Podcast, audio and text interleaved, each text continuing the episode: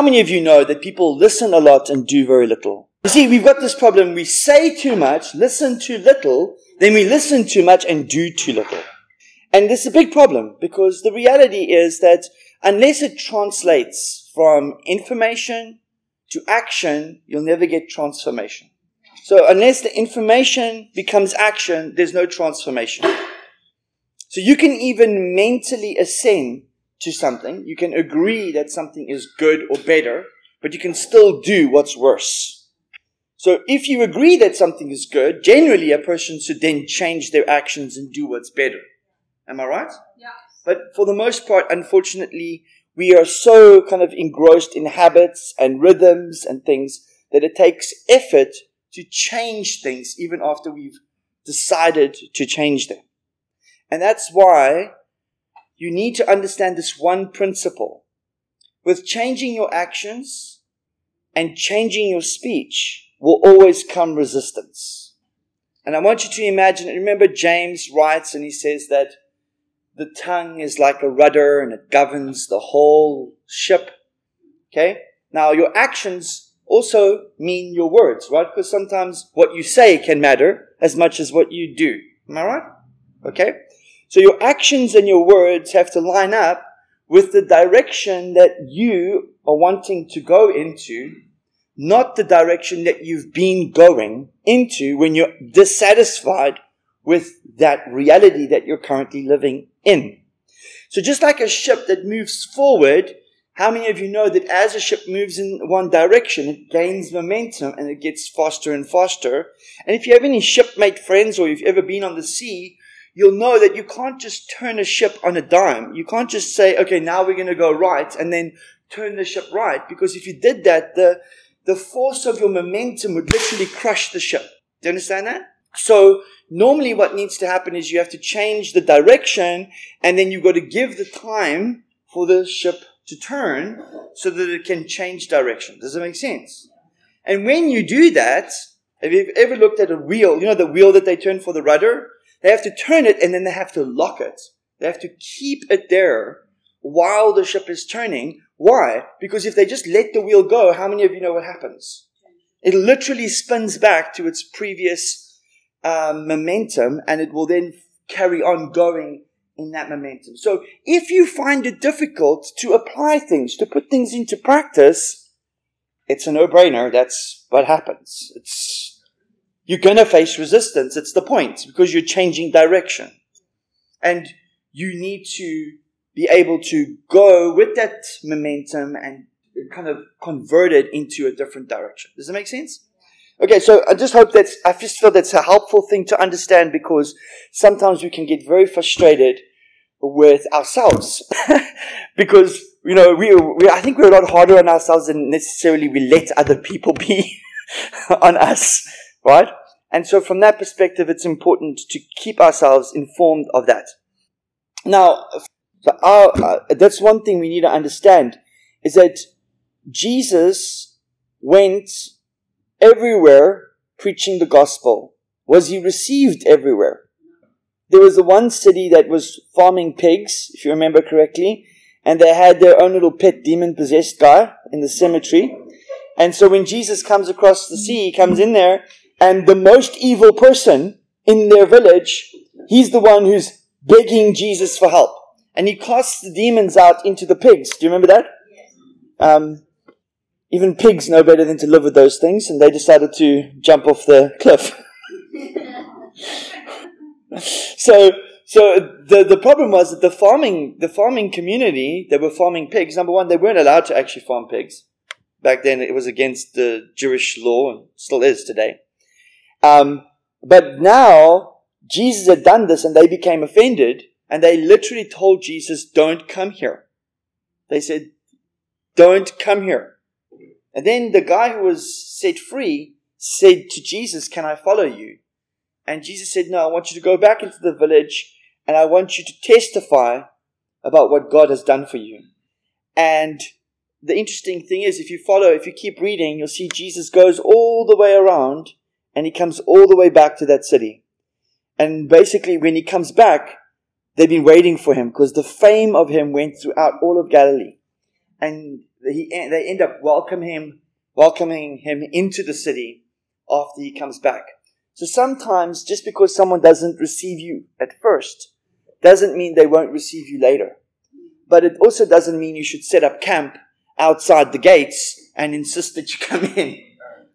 And this is really what taught me about the fact that, you know, especially with family and a lot of uh, close people to us who have known our history and might judge us based on history rather than what God says about us, you, you have to actually live a little and demonstrate a little that that change has happened so that they can see, wait a minute, there is something different here. And then their gates open and they're willing to hear what you have to say.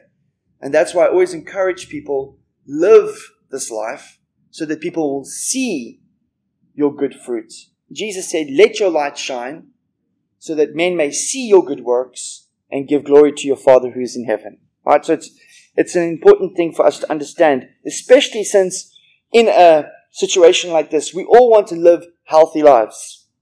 Am right? Is anyone here who wants to live a sick life? No? We all want to live healthy lives, right? And where does health really come from? Because ultimately it's important for us to understand where health comes from. And fundamentally, we know that in the core of our beings, our very cells, our very molecules, every part of what we are made up of, okay, it relates to your perspective of the world around you.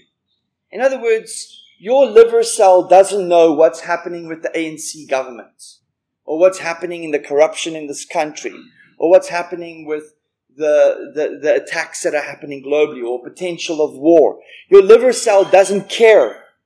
Your heart cell doesn't care.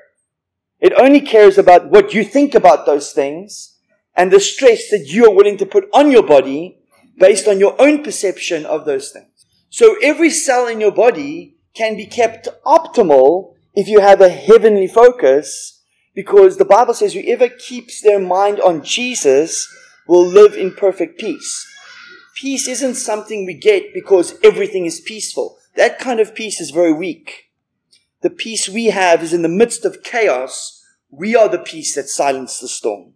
We carry that peace. When Jesus said shalom to the, to the uh, storm, it was because he was carrying that peace that he was able to release that peace. And you are able to do the same thing because you have the same spirit that lived in Jesus living in you. As I've said many times, even to children, you don't have a junior Holy Spirit. You have the Holy Spirit. The same Holy Spirit that brought all matter and energy and space and time into existence. That Holy Spirit is the one that you've got. Now, if you consider that, you have a very massive creative force living with you. And so um, today I'd like to talk to you about something that some of you have probably heard before, but hopefully it'll be a bit of a refresher because for me, divine health started when I realized something very fundamental. How many of you have heard of healing in the atonement?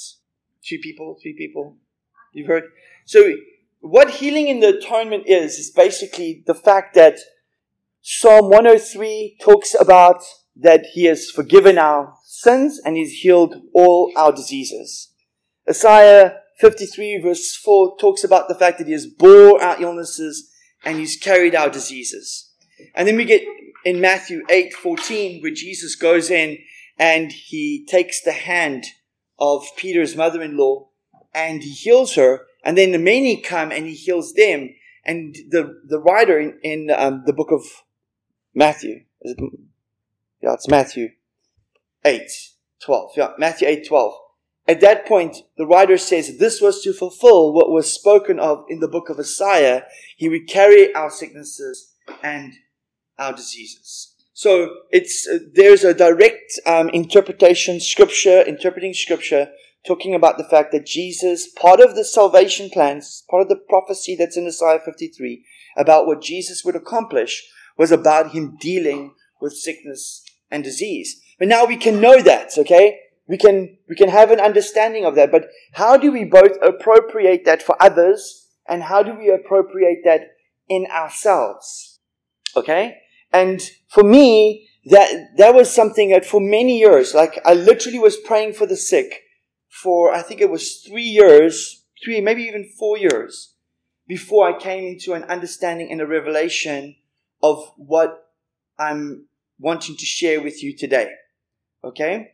So, what was the change for me? Well, while I was praying for the sick, I was still dealing with things that were attacking my body. Okay? And I was asking God, why is it that I can pray for the sick and they can get healed, but somehow I'm still struggling to get rid of something? Have you ever had that question? Okay, so would it be interesting to know what what it was that actually changed that? Would you like to know that? I'm like wondering, are you guys out there? We're out. Okay, yeah. Well.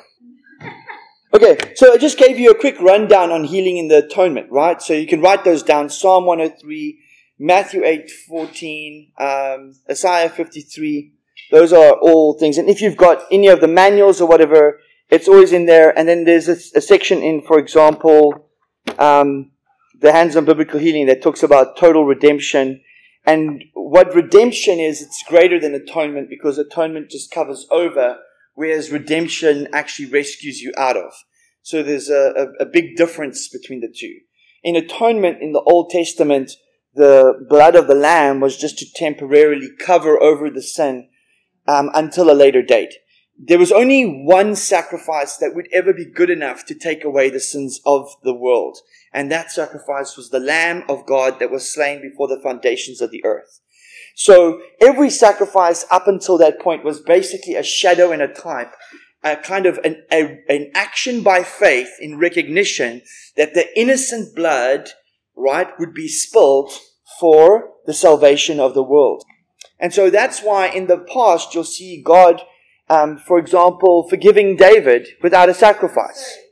Psalm 103, Isaiah 53, and Matthew 8 14. Uh, okay, so those are, those are three key texts. Now, the thing about Isaiah and Matthew 8 is that Matthew 8 interprets Isaiah um, based on the writings of a first century Jew. So, because you have a first century Jew interpreting what Isaiah actually says, I don't care for what the Baptists think about it. I don't care for what the Calvinists think about it. I don't care for what they say. I care for what the Bible says about it. And it says clearly in the context of people being delivered from demons and healed of sicknesses and diseases that this was to fulfill what was written in the book of Isaiah. So I'm going to go with what God said and what they interpreted as to, uh, as to be. Because what they'll do in the Old Test, in the, in Isaiah 53 is they'll say, He bore our sorrows and our griefs. But the word there is kabal and nasal. And if you look at those proper words, it actually means physical sickness and disease, and any honest scholar would actually agree. And Jewish scholars have agreed that this is talking about physical healing. It's not just talking about sufferings in general.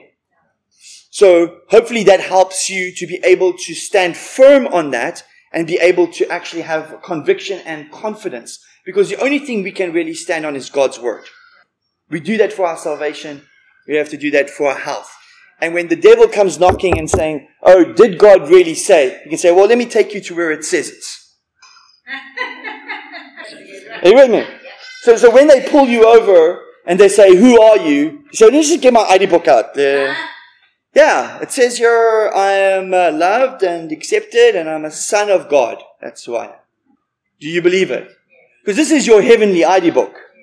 Literally is. It's like literally is your heavenly ID book. Okay, so if you can go with me first to 1 Corinthians, and we're, we're going to work a little bit backwards today, but it's fine. We're going to go 1 Corinthians um, 15, verse, verse 42. Let's read from there. So it's 1 Corinthians 15, verse 42. Okay? It says, So, it is with the resurrection of the dead. What is sown is perishable. Do you see that? What is raised is imperishable. Have you got it? It is sown in dishonor and it is rain, it is raised in glory. When you were born again, were you not sown in dishonor and raised in glory? So what we, huh? Okay. You were previously a sinner. You were in dishonor. Then you died with Christ and you were raised with him to a new way of life in honor. So watch this. It is, um, then he says, it is so, it is sown in weakness and it is raised in glory, uh, sorry, and raised in power. It is sown a natural body, it is raised a spiritual body.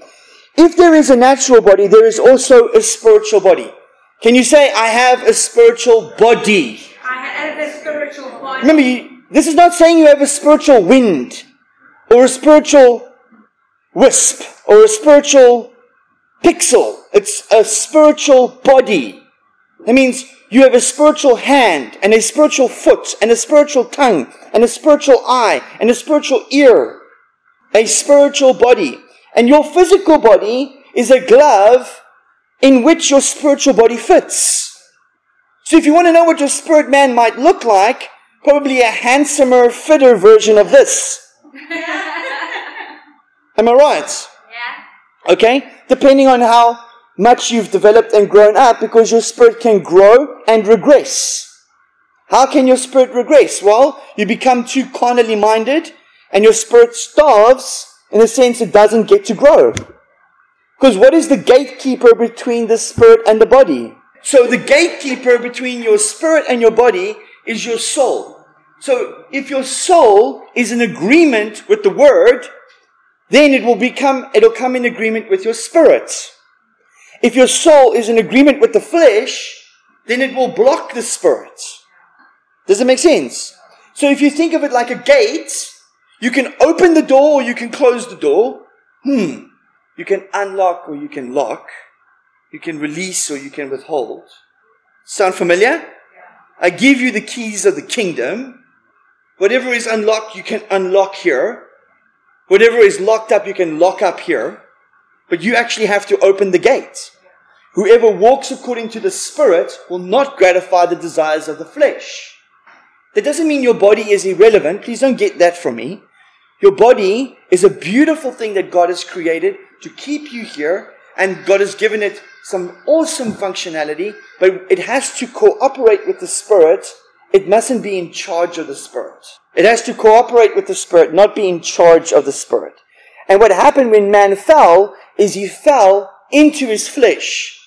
Genesis 6, God says, My spirit will not always strive with man, for he is flesh. In other words, he thinks only according to his body. He's not thinking according to his heavenly mandate, not thinking from his true self. And the Holy Spirit at that time was trying to sustain mankind.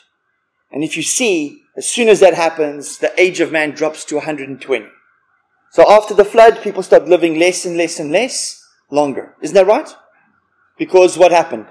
The Spirit of God was no longer sustaining them. The Spirit of God would then only come upon select, elect individuals at the time. But the plan was to restore God's Spirit to man all along. But God had to first deal with sin so that sin could be out of the way, so that the Spirit of God would no longer have to contend with man. It could then abide in man. You remember this? The promise that was made, made to Abraham. What was the promise? Does anybody know? What was the promise that was made to Abraham? I will make you the father of many nations. Isn't that right? Now, how do you become the father of many nations? Well, physically, you're going to have to find a lot of women, isn't it? But did he have many women or did he really just have one wife? So, so the only true descendant from Abraham was through Sarah. Am I correct? So, so Sarah is the one who brought the child of promise. Because the child of promise was going to be the lineage of Abraham, and father would make, and, and God would make out of Abraham a father of many nations. But Paul argues that Abraham is the father of many nations according to faith, not according to the flesh. That means that, that Abraham is the father of this nation. Why? Because he is the father of faith. Because he believed God and God accredited to him as righteousness. And then the Bible says that God preached the gospel to Abraham when he said, through you, all the nations will be blessed. And what was he saying? He was saying, Abraham, right now in this point in time, you are representing a lineage of people who would come out from your loins that will eventually bring forth a seed that would eventually make, make the way for people to be blessed by me. And that seed was Jesus. And that's why Jesus said, I am the way, the truth, and the life. No one comes to the Father but by me. Jesus didn't say he was the promise. Jesus said that he was the way. So what happens in Galatians is Paul makes the argument and he says that through Christ we might receive the promised Spirit by faith. So the goal was to get the Holy Spirit back in mankind from the day that Adam and Eve sinned in the garden to Genesis 6. The Holy Spirit was trying to contend with man.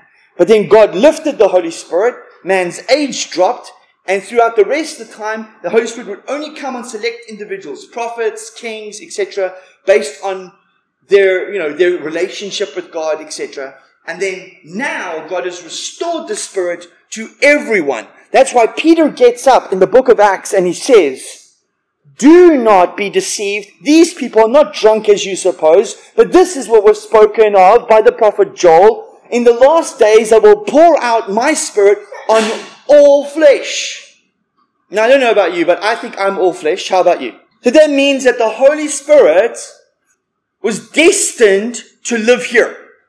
And He's destined to live in you. And the Bible says whoever is united with the Lord is one spirit with Him. And this is the reason why we are connected. Now, do you believe that the Holy Spirit is the author of all life? And if you don't, then you need to go and do a little bit of a study and see where the Holy Spirit ever brought death. Because only the absence of the Holy Spirit can bring death. The presence of the Holy Spirit will always bring life. So death only started to occur more frequently once the Holy Spirit withdrew from the earth. Not before that. Adam lived to be almost a thousand. Methuselah outlived him. And Noah never died. I mean, yeah, not Noah, Enoch never died. You all know that, right? You go read Hebrews 11. It says there, God took Enoch that he might not see death. So, as far as what the Bible is telling me, he didn't see death. If anyone wants to argue theologically, I'm sorry, it just sounds very conclusive to me. Okay? is that fair? Alright. So, here we are, and, we, and, we, and we're going through this, and it's very important. We've got a spiritual body. Verse 45. Thus it is written, the first man, Adam, became a living being. And if you in your Bibles, I want you to underline living being. Okay? Now, and other, other translations will say living soul or living creature, those kind of things. Okay? And here's the thing. A living soul is a thing that's alive. Isn't that right?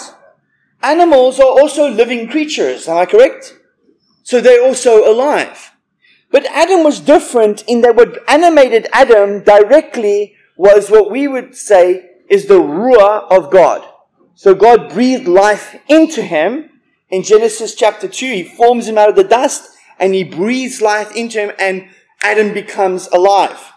Now that means that we're all just the bags of dirt that God breathed into. Hallelujah. And there is nothing natural about that process. So this, so it, it's really silly to try and explain a supernatural event by natural means. Don't you think? To explain man's appearance on the scene through some kind of natural process is actually fundamentally in error because we came into existence supernaturally. And so did all the other living creatures. Amen. Is that right? Okay. So watch here. So Adam is a living soul, which means he's a container for life. But once he's disconnected from this life, okay, something starts to happen to him. He starts to die and he starts to decay.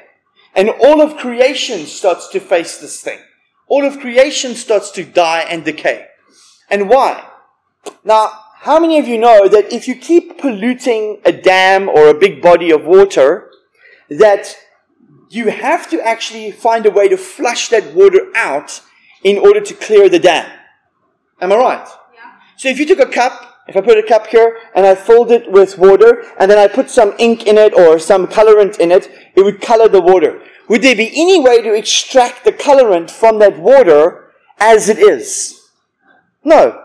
You could boil it, but then you'd just end up with the colorant. Am I right? You could, you, you could do, um, you could stir it, that would just make it worse. So you're stuck with that. Am I right? But if you bring a hose pipe close to that cup and you start pouring fresh water in there, what will eventually happen to the water in the glass? Will it spill over? And will all the colorant eventually go out and only fresh water will remain? Which means that a living soul can be contaminated. But the only way to clean a living soul is to flush it with life. Okay? So, for example, when Jesus went and prayed for the leper. Do you think Jesus was just a container of life that could be contaminated? Or do you think Jesus was a hosepipe that could flush the contamination out of other people? See, Jesus overflowed with life. Jesus said, my words, they are spirit and life. Wherever Jesus went, he brought life. He was a carrier of life. So whenever he walked anywhere, he released life. And when he hugged someone, life flowed. And when he touched someone, life flowed. And life, by the way, is contagious. Right? Like getting wet. There's a proverb that says, he who wets will be wetted. Right? Normally a lot more than when you wetted. Isn't that right? If you squirt someone with a water pistol, you're probably going to end up finding a water bucket coming your way. Isn't that right? There's the law of multiplication right there. Sow and reap. Simple. so, so you, you're getting what I'm saying here is that that, that life that flowed out of Jesus was the reason why Jesus didn't get contaminated by the woman with the issue of blood touching him. That's why Jesus could be touched by the crowds and they could receive that life and they end up clean and he never ended up dirty. There were many ceremonies in the Old Testament that if you came in contact with certain people, that you'd have to go and do cleansing rituals to cleanse yourself. Jesus never needed to do any of those things, and we're about to find out why. Jesus also never got sick. There's not one instance of Jesus being sick. Alright, watch. then he says here, it is written that the first man, Adam, became a living being, and the last Adam, who's that? The last Adam became a life giving spirit. Underline that. A life giving spirit. So the difference between a living being and a life giving spirit is the difference between a normal man and a born again person. Isn't that right?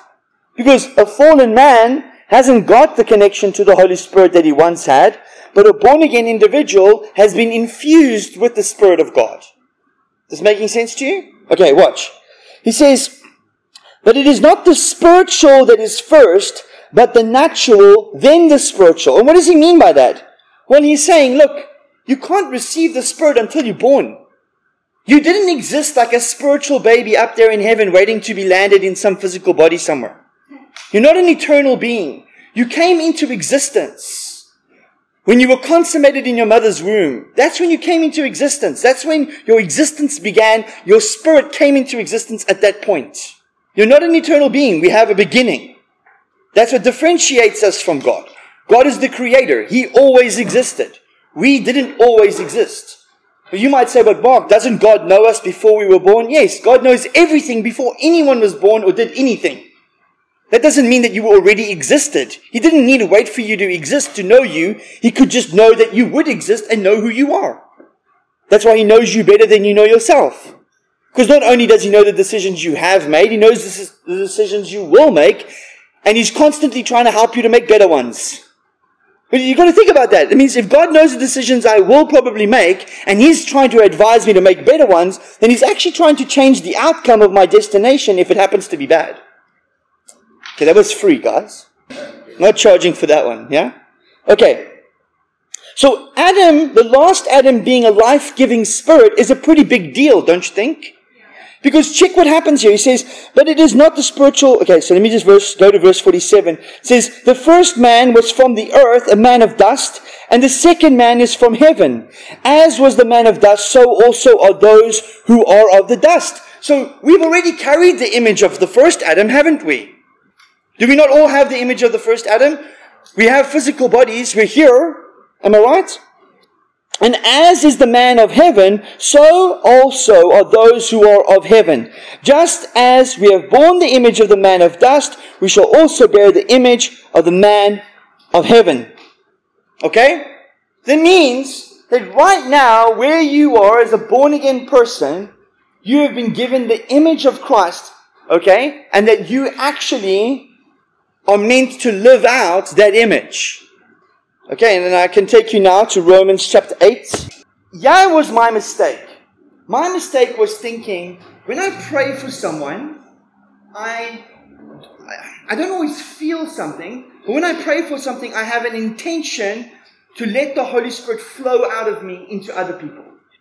Now, if you've never done that, you just got to decide to intend for that to happen. Uh, the Holy Spirit, He's not slow. He'll catch on really quickly you, you just say, you, you pray and you just have that intention and you can start, eventually you start feeling the power move. But in the beginning you don't feel anything, you just do it by faith and eventually it'll start moving. Okay? And even if you never feel anything, it's still happening because you'll see people get healed. Okay, I promise you, that's what happens.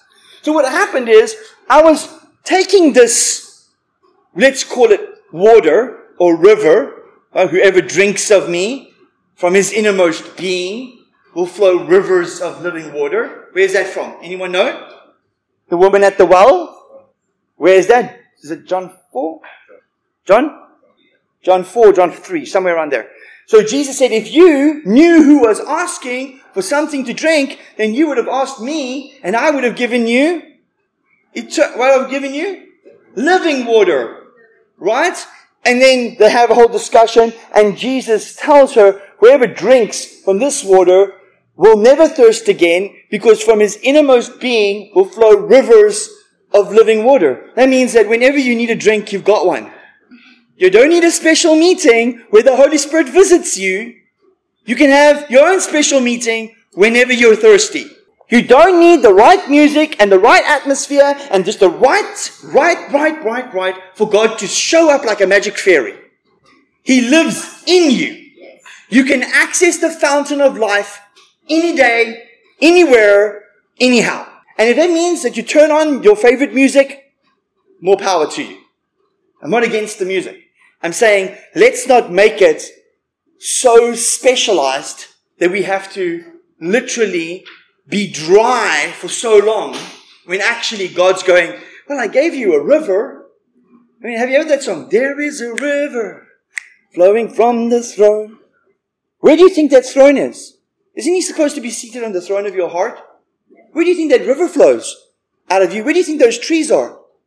The leaves of those trees, what do they do? Healing for the nations. Come on, people. You can feel that now, right? Are you guys feeling that right now? Yes. Which part do you want me to repeat? So basically, you intend for the Holy Spirit to flow. Right? So you make up your mind and decide that when I touch this person, I'm, I'm carrying an intention for the Holy Spirit to flow out of me. So if you put down your hand on the desk, put your hand down on the desk, right? And I want you to, in your heart, have an intention for the Holy Spirit to flow out of your hand. Okay? Carry that intention. Be deliberate in your heart about it. What are you feeling? Now, whether you feel something or not, it doesn't matter. The fact is, he's moving. And you can sense it. Am I right? And I can sense it all the time now because I've done it so many times. But it started with just being obedient. It started with just doing it. Okay? And it's not a formula. I'm just trying to help you kind of calibrate. For other people, it might be different. It might be when they're singing that they feel the Holy Spirit. But we pray out of obedience and with the right intention because God's word, remember, Isaiah 53, 11, what does it say?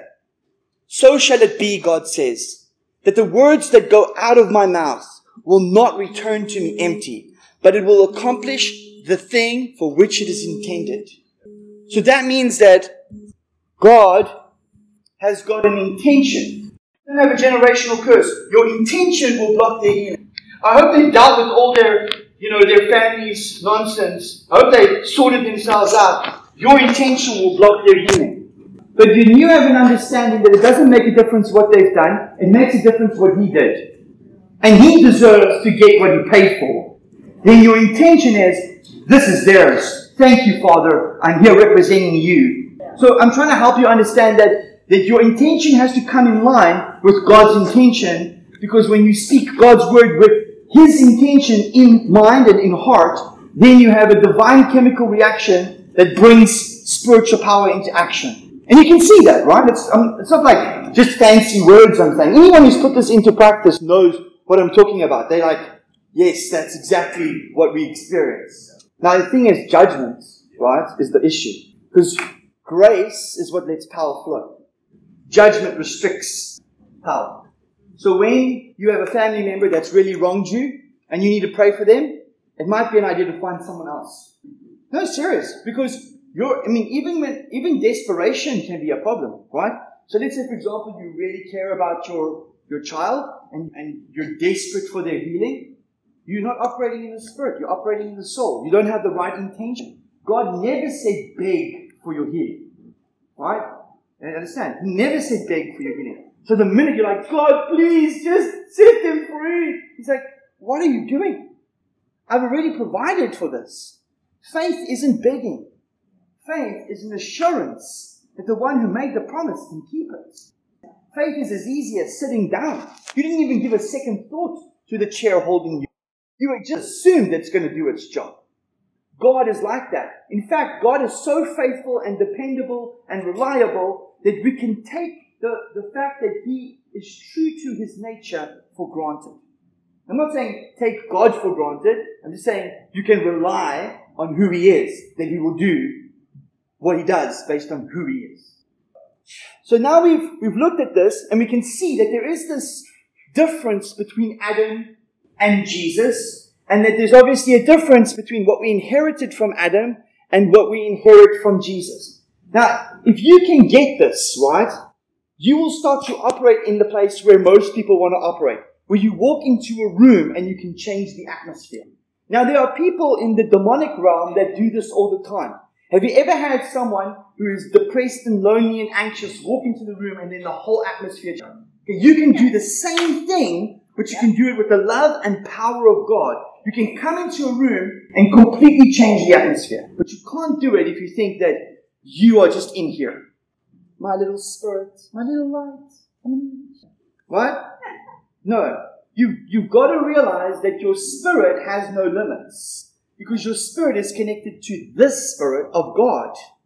So that means that wherever the Holy Spirit can go, you can go.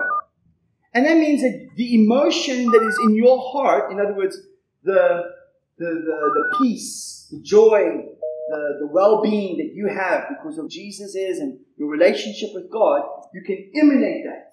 Does it make sense? Now, even when I'm speaking, do you guys sense that there is more in my voice than just words? Because I have an excitement and a joy and a love for what I'm saying that goes into what I'm saying. And you get that. You pick that up. It gives you energy. I'm changing the atmosphere. You can do the same thing. You can change the atmosphere. The problem is that that, that horrible, fearful, anxious, depressed feeling can be so like surprising and shocking and kind of like overwhelming that we all feel intimidated by it initially. Isn't it right? I mean, whenever you're around bitter, twisted people, you can pick it up. It's like this. Now you can actually say, okay, that's what's happening, and you can begin to pray in tongues, or you can begin to sing a praise song, or you can begin to remind yourself of who you are and stir yourself up, and you'll be able to emanate, alright, the, the atmosphere that you want. Now, knowing when you're praising God, you will be grateful, because that's what praise is. So it's exactly what I'm talking about. So even if you just start recognizing the things that God has done, or you start speaking about the good things God has done, you'll find, have you ever shared testimonies and people are like upset with you? Have you had that? You share a testimony and then people are angry. And why are they angry? This is what they say. Well, how come God hasn't done that for me then? Have you ever had that? Yes. So, but you know what that exposes? That they're actually living under the law. And they're actually judging other people. And that's the very reason that they're struggling to actually walk out their, their healing. Because they think that they have to earn it from God. And they can't be happy for anyone else getting it. Now, if you hear of someone getting healed and you need healing, you should be jumping up and down, praising God, saying, Thank you, me too. That's the true Me Too movement. So now here's the thing, guys. We are representatives of, of Jesus on the earth. So we are the ones who carry the Holy Spirit. And we have the fountains, the rivers of life, right? And just like that cup that's polluted, the rest of the world that's unsaved, or even Christians that don't yet know who they are and what they carry, can act like just souls, right? Just these living souls, because they're not letting the Spirit move, right? So now, you come close to them. If you are overflowing with life, your life will overflow into them and they will eventually get washed clean. That's why hanging out with other people ends up influencing them and they end up receiving that life. Remember I told you in the beginning of this discussion about me praying for other people and them getting healed and so on. Okay. So I would pray for them. I would release life. That's my intention, right? And then I would shut it off. Yes, because I just need to release life and then that's it, right? You see, that's what I was doing. I was praying for people and then I would just release. And my intention would stop. my intention was release, stop, right? That's my intention. And often when we pray, we only release when we pray. We only engage when we pray. We only engage when we minister instead of getting, staying on and letting it flow. And the reason is you kind of, initially you think, but isn't that a waste? But then you realize there's no limit to the spirit, so how can you waste what's not limited? and so the key is to become a life giving spirit. In other words, you are constantly flowing and your intention is to constantly give life. Now, what does it do? It does two things. One, as the life of God is flowing in and through your body, what's happening? It's healing you. And as you approach someone who needs healing, you're already ready to, dem- to, to release the life that's there. And so life becomes a shield. The Spirit of God becomes an extra layer, we call it a supernatural immune system, around you that can zap the particles of death that are trying to infiltrate your body because life is being poured out around you like a fountain. Alright? And you are releasing. But here's the thing, you gotta keep like, you got to keep aware of releasing it, right? To where it becomes natural. Every day, you're, it's a part of who you are. Ever since I did that, my whole family, I was able to literally cover my whole house. Majority of the time, the sickness doesn't come knocking at our door. There's odd occasions when we're very stressed and very busy, and then a window of opportunity opens, and don't you think the devil will, will let up on that opportunity?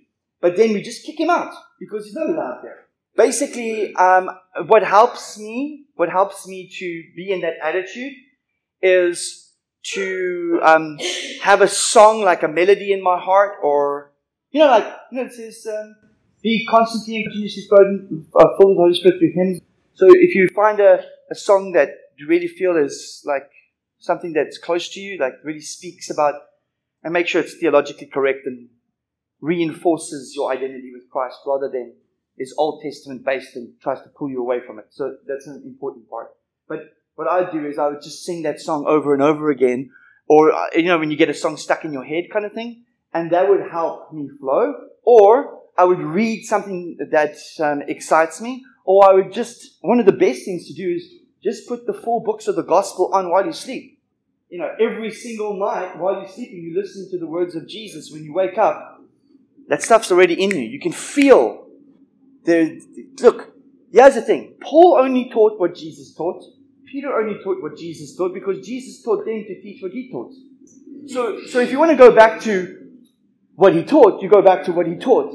And then, if you want clarity on what he taught, you can go to Paul and you can go to Peter because they kind of expand on some of the things that Jesus did and said because Jesus was obviously talking to different groups of people at different times, but everything was about preparing people for the kingdom.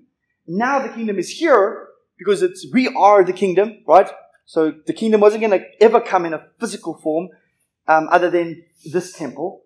Um, the kingdom is always an extension of heaven on the earth through God's influence and His will and His power.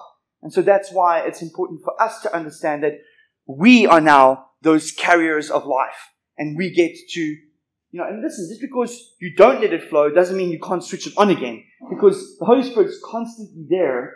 Fellowship with the Holy Spirit, praise and worship, um, and um, just being generally aware of the words of Jesus will help you stay in, in that thing. And then having a constant intention that when you speak, when you type, when you do anything, that you let the life of God flow.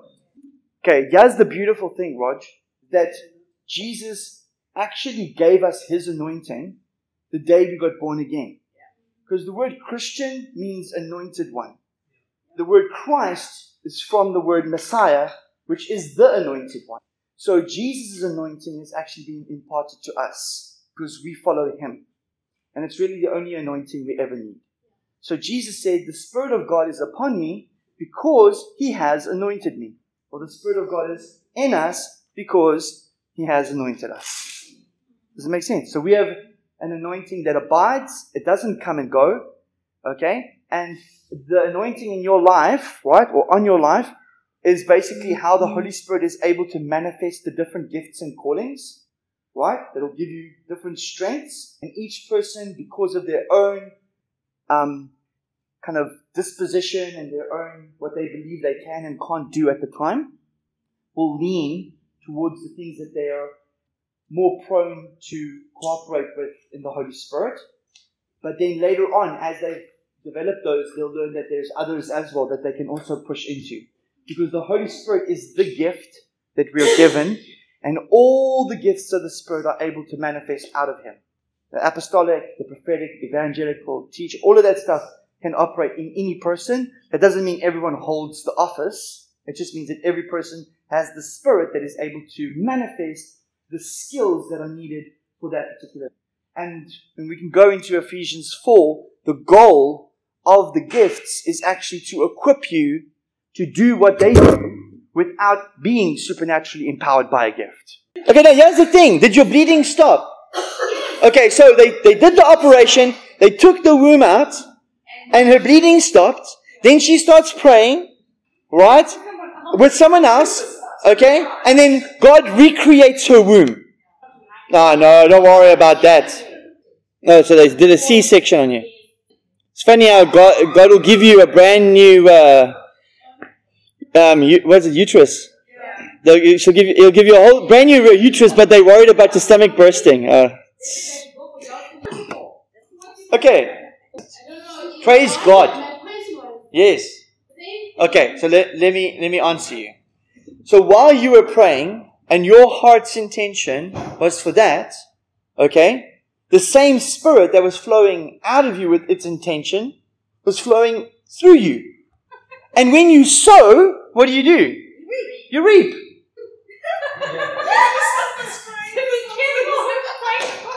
but if you sow, if you sow praying for people and they get healed, isn't it the fastest way you can get healed? well, hold on, hold on, hold on. Do, that doesn't mean it's always going to happen automatically. Okay? Right? It, and maybe just just make sure your intentions are right. She didn't know better. She was just doing what she knew, right? She was just, but, but it proves my point. Okay. okay, so watch this. We went up to Pietermaritzburg and my wife prayed for one lady to fall pregnant. Four. Yeah. Four including Nisha. Yeah, and Nisha wasn't Yeah. Okay? Got, fell pregnant. Within that month. Yeah. Okay? So don't underestimate the power that you carry. Be specific and deliberate with your intentions. If you want to know, for example, when I'm praying for someone, the thing that's going through my heart is, by his wounds, they were healed. It's done. It's finished. That's the intention that I'm carrying. So in my heart, that's what I'm carrying. Be healed in Jesus' name. And constantly I'm thinking, by his wounds, you were healed. It is done. It is finished. You've got to have that intention and that deliberate fire, in a sense, right? You could call it like a fire or like a, an energy, because what you're enforcing is the will of God.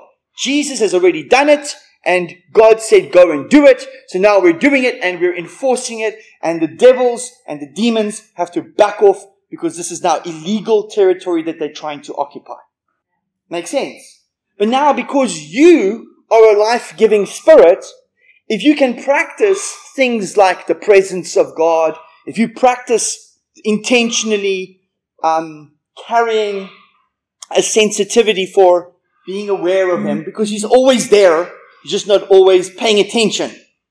But if you pay attention, then you can release the Spirit into your flesh. Does that make sense? Because most of us have this little diagram in our head body, spirit, uh, uh soul, spirit. Isn't that right? Okay? But I want you to have a new diagram. Spirit, soul, body. Okay? Because that's how we were originally intended to operate. The spirit, the Bible says, walk according to the spirit. Right? So there's so many benefits from walking according to the spirit. That means you're mindful of the purposes of the kingdom, the agenda of the kingdom, the agenda of your father and what needs to be done here, and you're enforcing his will, and everything else is second. Does it make sense? And when you live like that, then you live like someone who's pouring out life all the time. And as you do that, you yourself, I mean, John did that because he knew how much God loved him, right? Remember, in the Gospel of John, the most beloved disciple, right? He wrote that, the most beloved disciple. And he's the one they threw in a vat of boiling oil and it couldn't harm him. He's the one they threw on the Isle of Patmos with no food and it didn't harm him. He's the one they tried to martyr three times and it didn't work. Are you with me? Because he understood God's love for him. And when you understand that, that means you understand God's love for others. Because we love because he first loved us. We forgive because he first forgave us and we give life because He first gave it to us. Freely you've received, freely you give. Okay, any other questions? Because that's basically all the material I'm covering today. Okay, so let me ask you do you think that unforgiveness in their hearts or sin in their life or anything like that can stop them from getting healed? Okay, so discipleship versus intervention is what we're talking about. Okay? So intervention is what Jesus did initially. Discipleship is what he did afterwards. So I can disciple people into freedom. This is what we're doing right now, isn't it? Or I can intervene into their situation and bring freedom. But if I bring freedom, I also need to then bring discipleship because otherwise they'll become vulnerable to the next round of attacks the enemy wants to throw at them. So you ever heard people say, I lost my healing? No, you didn't lose it. The enemy came and took it from you. Why? Because you didn't renew this thing so that you could tell him futsak the minute he tried to take it.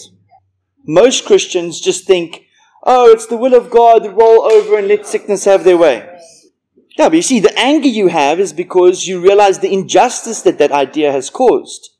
Because the Bible tells us, submit to God, resist the devil, and he will flee from you. The problem is most people want to resist the devil and they expect him to flee, but they don't want to submit to God. That's exactly what I'm saying. So when you read the word of God and it tells you that you've been given power over principalities and powers and darkness and rulers, and you submit to that, what does that mean? Now you get to command them to move. Isn't that right? But if you resist submitting to that, then how will they move? When you read in the Word of God that God is with you, that He lives in you, that the Spirit of God is one with you, and you say, oh, can't be, that can't be, can't be, then you're not submitting to it. Then the devil will come and he'll harass you and you'll say, and this is the worst one, like, please, I don't mean any, like, disrespect to anybody, but if, if you say, devil, I rebuke you, you are literally saying a mute sentence. It's like saying to someone, listen to me. Listen to me. In the name of Jesus, listen to me. What are you, what, what are you waiting for? Listen to me. You're like, we're listening. What is it that you want to say? When you say, I rebuke you, I rebuke you, you're saying, I'm going to tell you what to do. I'm going to tell you what to do. I'm going to tell you what to do. The word rebuke isn't a rebuke. Don't worry about the kid. Get out. Leave it there. Exactly. Exactly. So a person could have gone in there and got rid of it. Okay? But because she hadn't yet decided to get rid of it, it could find its way back. And the problem with that is it can find itself uh, back there seven times worse than it was before. Now, I don't care if it's a hundred times worse, you're still greater than a hundred thousand times. Because you, you're in Christ. But I don't mean what I said earlier on to be the meaning. The point is that it's better to say, devil, get out in Jesus' name, because that is the rebuke, than to just say, I rebuke you. And, and that is actually way more productive because you're telling it what to do. And I've shared this before. Lester Sumrall is like just a legend. One night he's sleeping and um, a devil picks up his bed and moves it. And he wakes up with the, the bed dropping on the ground and he no- realizes he's in a different location. So the first response is he says, Hey, you devil, get out in Jesus' name. And he sees the curtains flap like this. And he looks around and he realizes he actually moved. So he's like, Hey, you come back, move my bed back to where it's supposed to be, and then go. Comes back, moves his bed back, and leaves. So see, when you've got authority over demons, you've got authority to tell them what to do and to tell them what to do. and we need to start realizing our authority. The devil is so, I mean, he's got so much of Christianity convinced that we're just little worms begging for a little bit of attention from God. It's crazy. We are God's crown. We are the, the, the crown of His creation. Literally everything in this world was created so that we could exist. That's really the reality. And Jesus comes to show us that. So, being a life-giving spirit is a fundamental important thing. Best way to kind of activate that, praise, you know, spending time just singing melodies, praying in tongues, being thankful, and then also saying things that, that kind of remind you of what God has put on the inside of you. So, I mean, do you guys want to try something like that? Um, just uh, stand up for me. So, so basically, I want you, we're just going to pray in tongues for about five minutes. Okay? You can all pray in tongues? Hallelujah. I'm in the right crowd. Yes. sir. Jesus. All right. So, five minutes, we're going to pray in tongues. Okay. And then after that, we're going to go through some statements about who we are. Okay. And then I, then I want you to gauge how you're feeling. In other words, what is the, the level in you, the strength in you? And you can sense your spiritual kind of, um, how can I put it, um, energy. Am I right?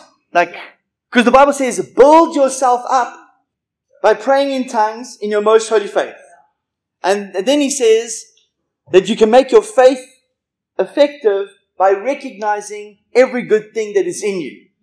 Okay? So this is what we're exercising. It's completely scriptural. The world has stolen it for other purposes, but this is a biblical thing that actually we do. This is what true meditation actually is. True meditation is to chew the cud. It's not to empty your mind and think of nothing. True meditation is to take a scripture and regurgitate and ask God to give you insight on it and to just sit there on it all the time until you get a deep understanding. I did that with Romans 1.16. It's phenomenal, the stuff that came out of that. Okay, so let's go. Father, we thank you right now as we pray in tongues. Your will be done through us in Jesus' name.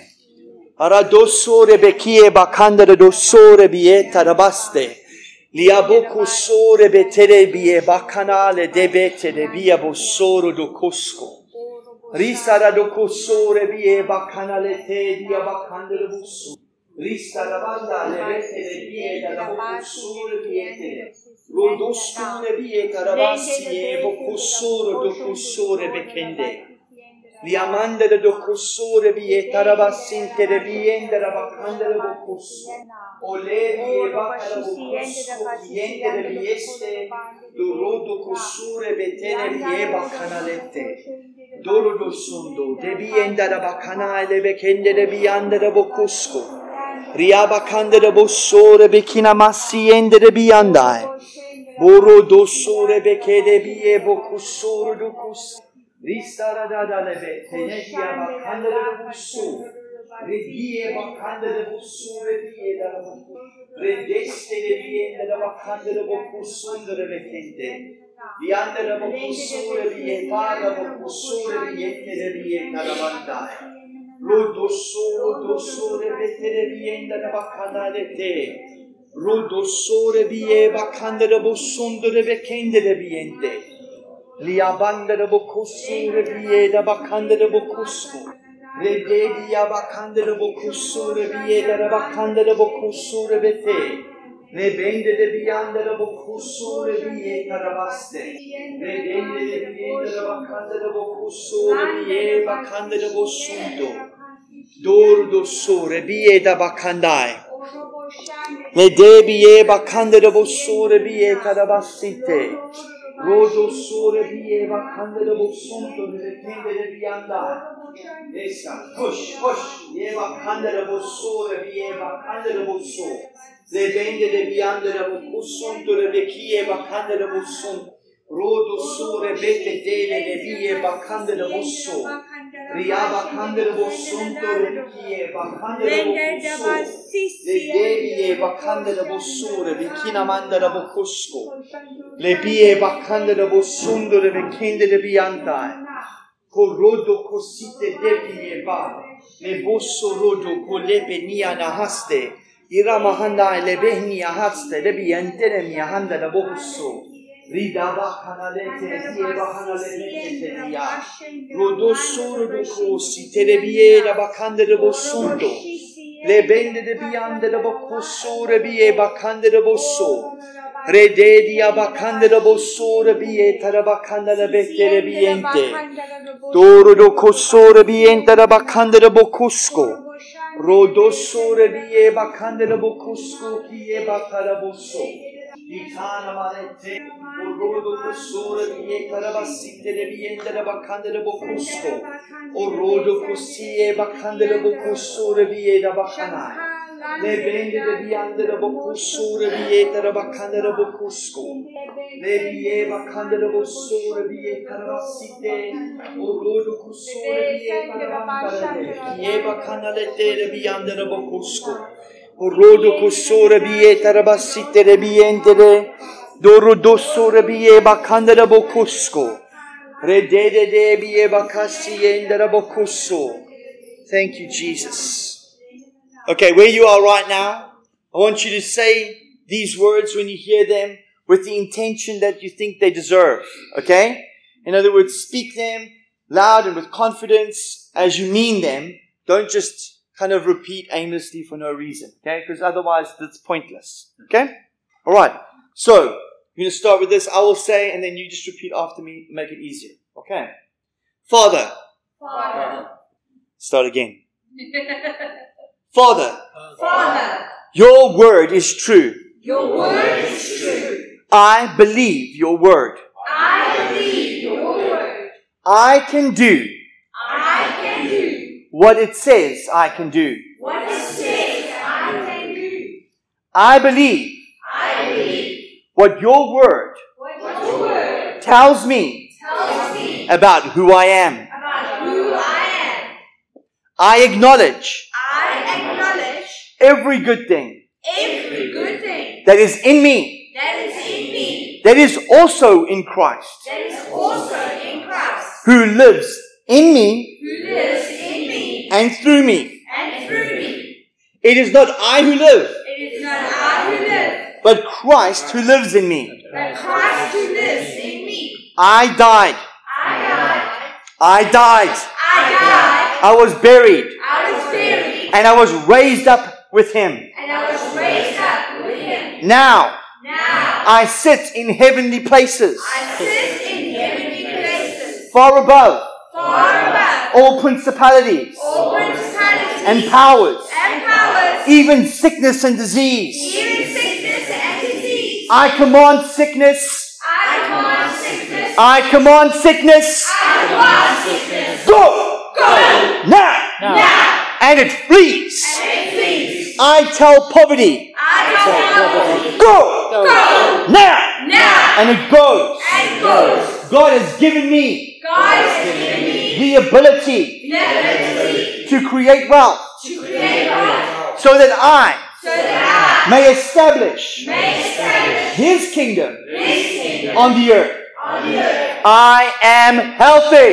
I am healthy. I am strong. I am strong. I am an overcomer I am an overcomer. because greater is He Because greater is He that is in me that is in me than He that is in the world. than He that is in the world. Now, Now I do tread I do tread upon serpents and scorpions, upon serpents and scorpions, and nothing, and nothing. I said nothing, I said nothing shall by any means shall by any means hurt me. hurt me. Nothing will touch my family Nothing will touch my family or come near my household. or come near my household. I have the authority I have the authority over all the ability over all the ability of the enemy. of the enemy. And I say, And I say, no more. no more. In Jesus' name. In Jesus' name. Every weapon Every weapon the enemy attempts the enemy attempts to form against me to form against me will not prosper. Will not prosper. I do not have fear, I do not have fear, but I have a spirit of power. but I have a spirit of power.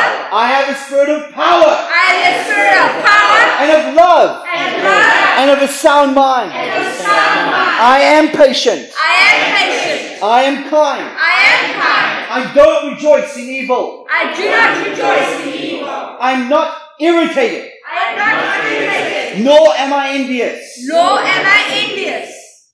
Amen. Amen. How do you feel? Good. How many of you feel pumped? Yes. Okay, what, is, what do you think just happened? You engaged the spirit. Isn't that right? And you can start feeling the surges. Now, if you keep that up and you go every morning, you pray in tongues five to ten minutes, you say those things, you remind yourself, what kind of a beautiful breakfast is that? Yes. Amen. I mean, instead of starting your day with, with food, start your day with spiritual food, and by two o'clock you can start eating, and then, you know, you'll have intermittent fasting going. It's all cool. Right, does it make sense what I'm saying, guys? Amen. Did you learn something out of this today? Yes. Okay, so these are things we can do that helps us prepare to be ready in every situation. When you're in the office, when you're in the mall, when you when you're buying a cup of coffee, whatever, just engage people. Ask them, "Hey, do you ha- is there anything you're dealing with? Is there any sick-" You don't have to have a prophetic word to ask a question. And if they say, "No, I'm fine," you say, "Well, do you know anybody else here that might need prayer?" Oh, you know, actually, this person came in that's not feeling so well. Boom. There's an opportunity. And all you have to do is say, you know, Jesus loves you so much. Let me pray for you. Be healed in Jesus' name. Have the right intention and trust God. If you don't see anything, it's fine. Just keep doing it. Because you, you don't decide that it's not working because you don't see it. Because we believe that we call those things that we don't see into existence. So I want to encourage you